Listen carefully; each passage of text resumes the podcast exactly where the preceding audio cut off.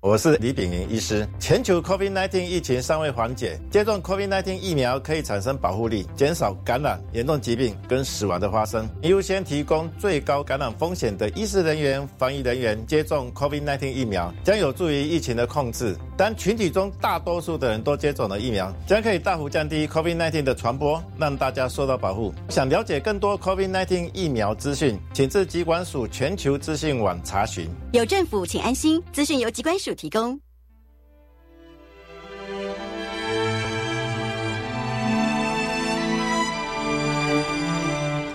品鉴记忆中的香味，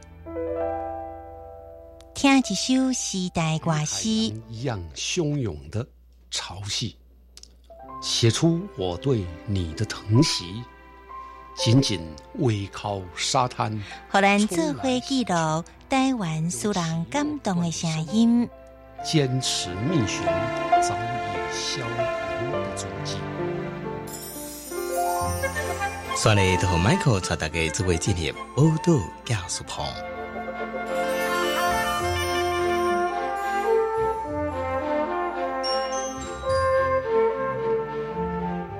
各位听众们，大家好，欢迎再次收听我们的宝岛纪事部节目。那在我们今天节目呢，很高兴又再次邀请到了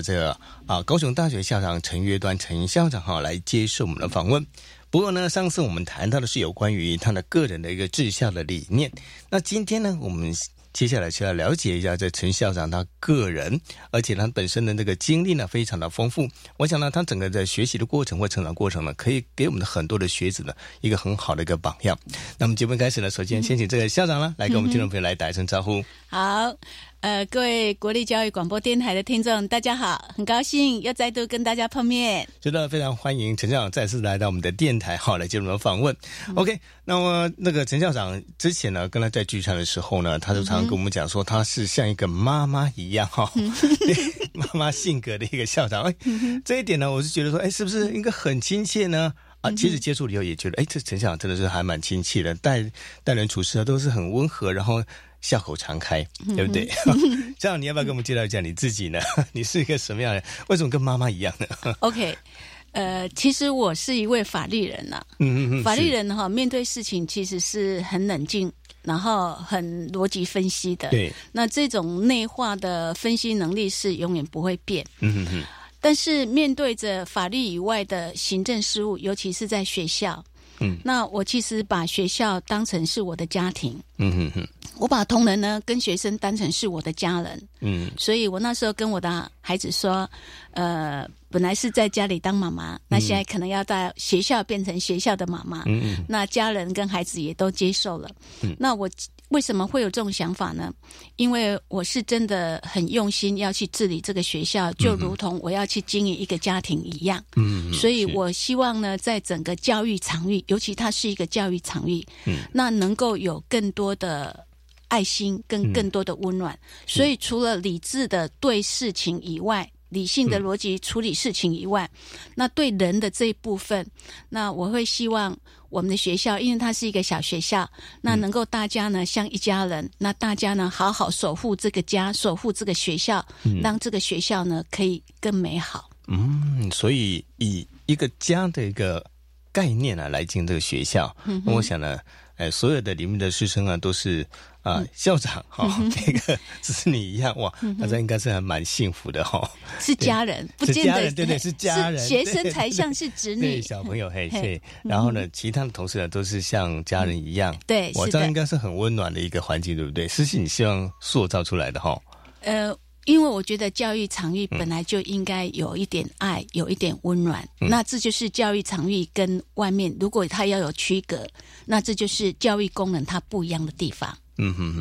那校长，我想呢，你自己本身那个你也提到哈，就是你本身是从彰化嘛，一个乡下地方，这个小孩子然后到台北去求学，是不是？对，对，所以这整个过程哈，应该像我本身也是从乡下然后到台北去求学，但是其中过程当然我碰到很多的挫折了，然后呢才慢慢去调整自己的心态，然后呢，校长呢，那你更不一样了哈，你到那边去，然后就成就这么高。你怎么样跟我们讲一下你整个的求学过程？会不会说你从乡下到都市的时候，其实会不会碰到一些什么样的问题？然后你怎么去克服这些一个可能城乡之间的学生的特质不一样？然后你在那边学习的过程中，是不是有碰到一些问题？我想可以给我们更多的同学呢来做一个参考。我应该是说，念法律很幸运的地方是纵使到台北念书，那我遇到很多很有爱心的老师，是，所以几乎都让我这个乡下小孩子忘了什么样叫做城乡差距，因为就全部都投入在念法律里面，然后加上老师对我们很关心，那所以我觉得我整个求学过程当中，老师对我的这种关心跟爱心，还有不只是对我，是对我们几个同学正好是一群的，是，那让我觉得影响很大，所以我在整个后来会选择要从事教育，那甚至是我跟同学的相处的模式，那我都用着以前我的老师对我的对待，然后呢去回馈到我的学生。那所以这一点我觉得，因为这样子老师的爱跟关心，可以去弥补一个乡下小孩子到都市适应的不良，因为我觉得只要有爱，那些适应都不是问题，然后加上你很投入到你的学业上，所以你也不太会去关注这些问题。哦，是，这校长比我幸运了，因为最近我去台北的时候啊，这还老师没有那么关心。OK， 然后呢，学生同学之间还有一些霸凌的那种情况，因为我们乡下来的，所以应该有时候，不过那时候我是国中的时候就上去台北了，所以可能跟校长不一样，校长是高中毕业到台北读大学嘛，对不对？OK， 那你要不要跟我讲一下哪个老师让你印象特别深刻呢？他对你给你的一些鼓励跟关怀呢？有一位老师，他是王宝辉老师，那他对学生其实不只是对我，他对学生就是把他当家人，所以学生没有钱就住他家，然后学生没有钱可以付学费，他就成立了基金会，让学生呢可以去基金会借钱，而且借的那个钱他叫做义债。义债就是呢，你要还不还就在你一念之间，对，所以他绝对不会跟学生要钱的。所以像那个信义房屋就是我们老师的学生之一，那就是王宝慧老师。那到现在老师年岁已大，所以我只要到台北开会还有多余的时间，我一定会去拜访老师。那另外老师是呢刘铁铮大法官，那他也是非常的关心学生，那又谦虚又温和，那对学生的那种关爱就是很内敛。那他本身也就是我们当学生的一个很好的模范，尤其是他从来不迟到，所以我现在也养成一个习惯，也绝对不会迟到。然后也就是其实就是说，我觉得我很幸运的，就是我刚才我在台北读书，那都有遇到这种很有爱心的老师，所以让我对教育的这个场域，我觉得我的看待是很正向的。那我也用我老师对待我的态度，那我来经营我的学校，然后来对待我的学生跟我的同仁。哇，所以说好老师对学生的影响真的是非常大，所以呢，其实像这个陈校长那种亲切的那种性格，还有那么多的爱心，我觉得应该都从老师那时候所耳濡目染所对传授下来的，我想这是非常重要的啦。OK， 那我想呢，这个陈校长除了在求学时候在台北嘛，然后之后出来社会了以后，接触了很多工作嘛，哈，要不要跟我们讲一下？很精彩OK。我还是强调学用合一。学用合一，我是一个学法律的人。那我觉得，如果法律让我只有在课堂上教，我总觉得不足。所以其实，不要说是有借调到高雄市政府跟台南市政府，在没有借调之前，其实我在学用合一这一块就做很多。是，比如说我的专长是政府采购，我就是高雄市政府的采购申诉审议委员会。那我做了很多仲裁的案子，那这样子仲裁包括工程仲裁是我处理最多的。那这些都让我觉得说，一个法律人如果我有具备有处理食物的能力，对，那你到外面场域的时候，你可以告诉外面说它的理论基础在哪里，哪里有不足，对，那因为你知道这一个制度包括这个法条的实际应用，反过来你在课堂上你可以告诉学生，这个法条我们现在在讲这个制度在外面怎么用，有什么样的问题，那我觉得这样子的课程，不管是我在上课还有我在外面处理一些呢具体的案件，我觉得是学用合一，理论跟实务结合，我觉得那个感觉是相当棒的。二来让我在教学生的时候，我会清楚让学生知道这个制度怎么用，那这样学生会引发他的兴趣，那他也会觉得他学的是一个有用的学问。对，所以像除了在学校任教之外，其实到实务界方面也经过有一段这样的历练的过程，然后让在教学的过程当中，其实应该可以让学生比较服气了哈。学生应该会对这个领域会比较有兴趣，对啊，有兴趣他会认真去念，不管在考试，还有在日后的就业案件的处理上，我希望我们的学生在这一方面的竞争力会比别人好一些。对对对，因为有一些实务的经验传授的话，或许小朋友在面对一些问题的时候，或者是出去他在就业的时候，其实都给他一些实质的帮助。我想，这对学生来讲是影响非常大的了。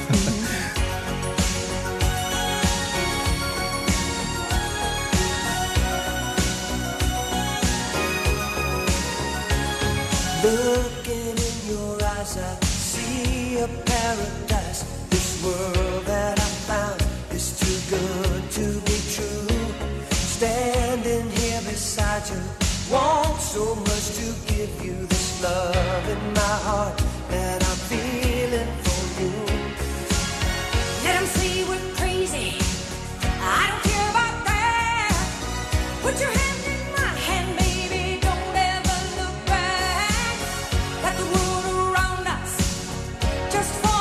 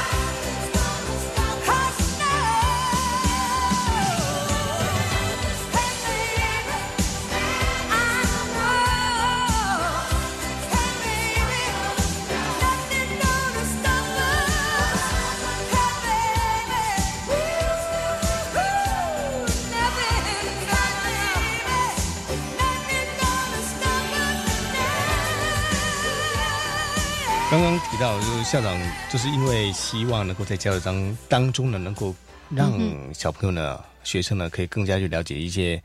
职场上的实际的一个情况之外呢，那其实呢，他本身呢，在学校里面也当过这个教务长、学务长啊，还有法学院副院长。其实学校的一个当老师这种心情，跟就外面这样的实际的一个工作的一个场域的话，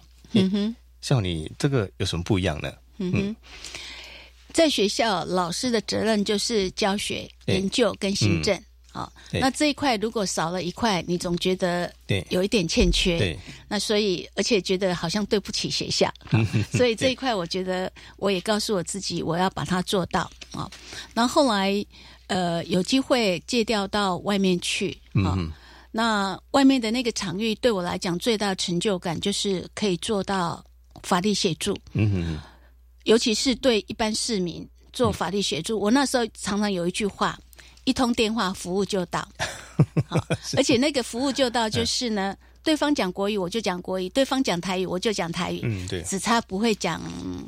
客家话，不会讲客家话，哎，对我就叫我的同事会讲的来，好，是。那所以借调到外面，我觉得那种法律的实践力，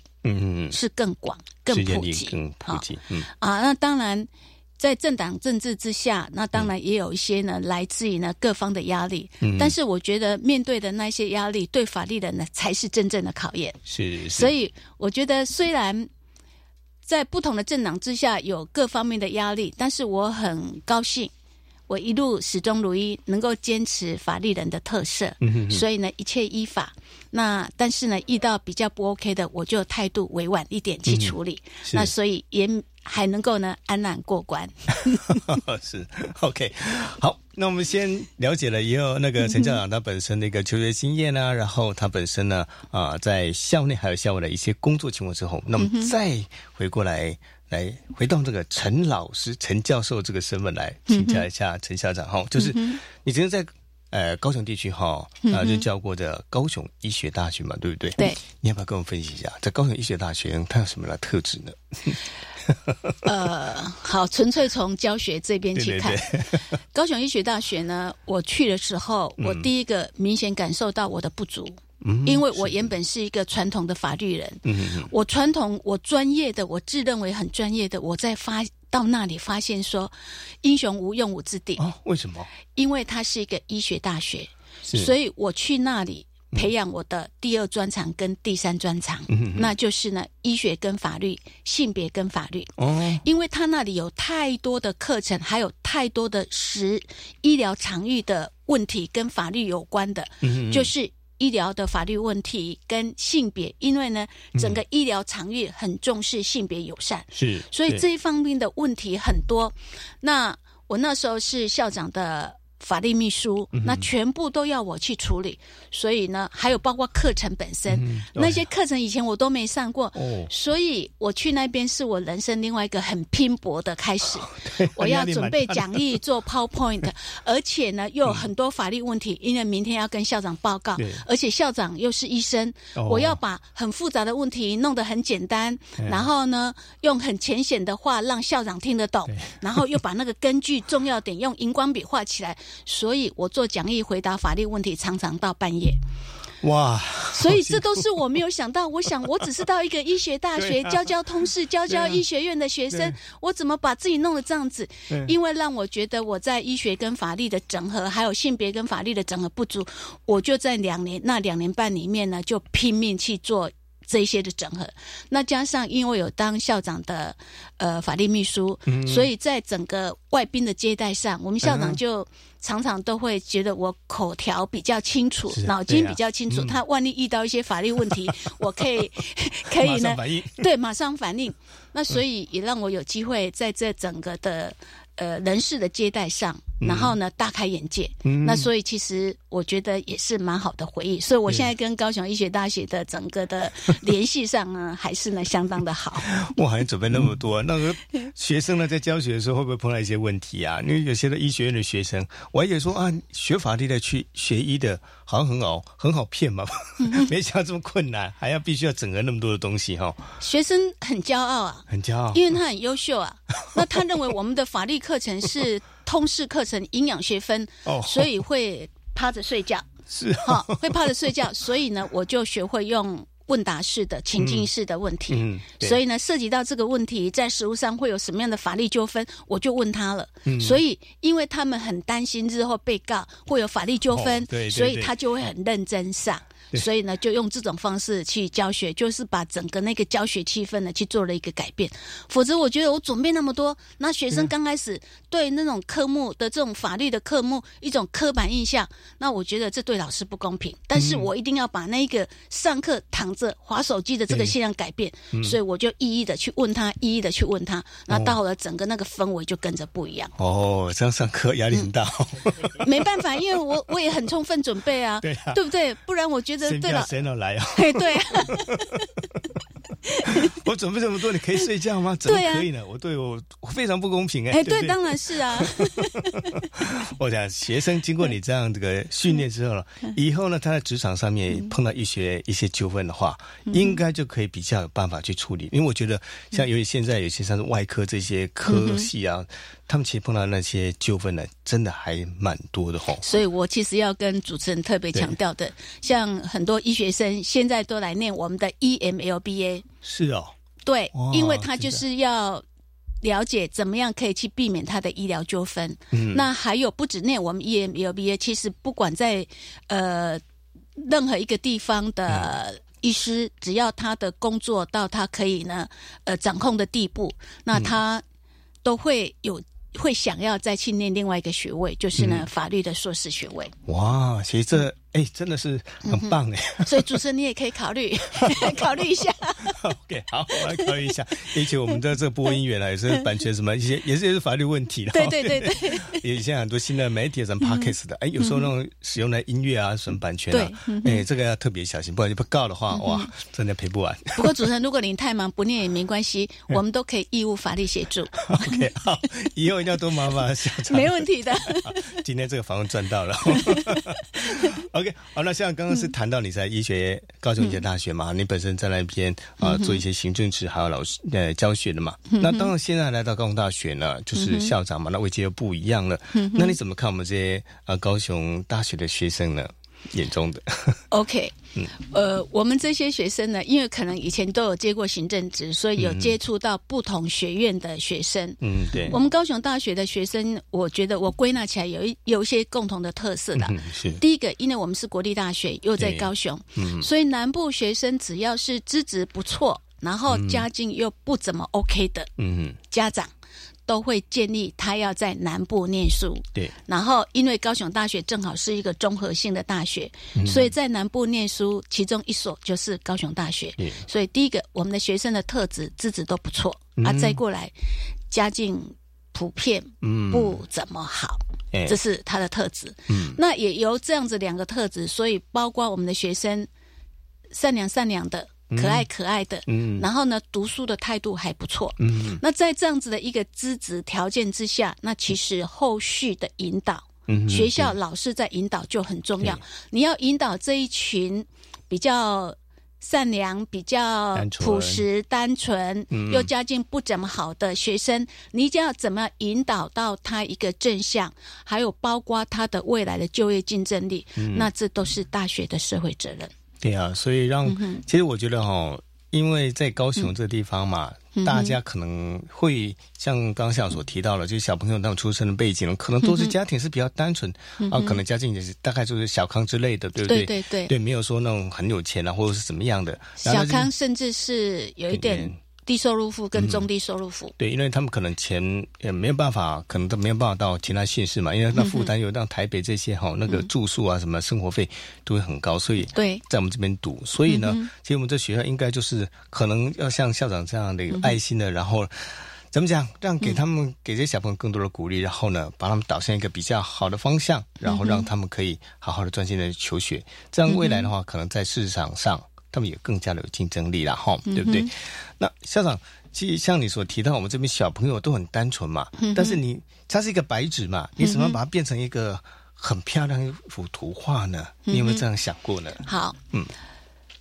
要把白纸变成一个漂亮的图画，首先就是还是要回归到教育。是，那除了教育之外，包括课程的设计、老师、整个行政团队、教学团队的挹注之外，那我认为也不是只有念书啦，对，应该包括到他的社团，还有包括到他的实习，包括到他的生活，那这些全方面的一个关怀，那我觉得学校一定要全方面的去挹注跟关心。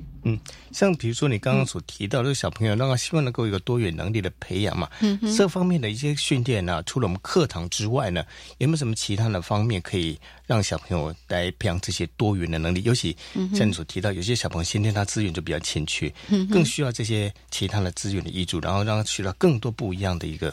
怎么讲，是社会的一个方面的一个实践的东西。这方面是不是我们学校有做这面更多一点？有，我们学校在做产学合作，还有包括在实习，尤其是实习这一块，那目前是我蛮强调的。好，那产学合作，还有实习，这已经不只是我们本地生了，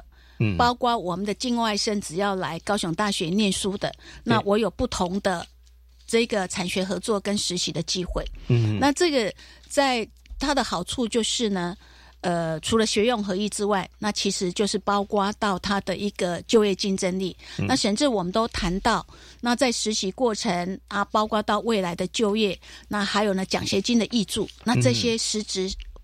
经济上的挹注都有谈到。是。那上次呢访问的时候呢，校长有提到就我们的数位学班的计划嘛，来善尽大学的社会责任。除了这个以外呢，是不是还有其他的一个训练，比如像是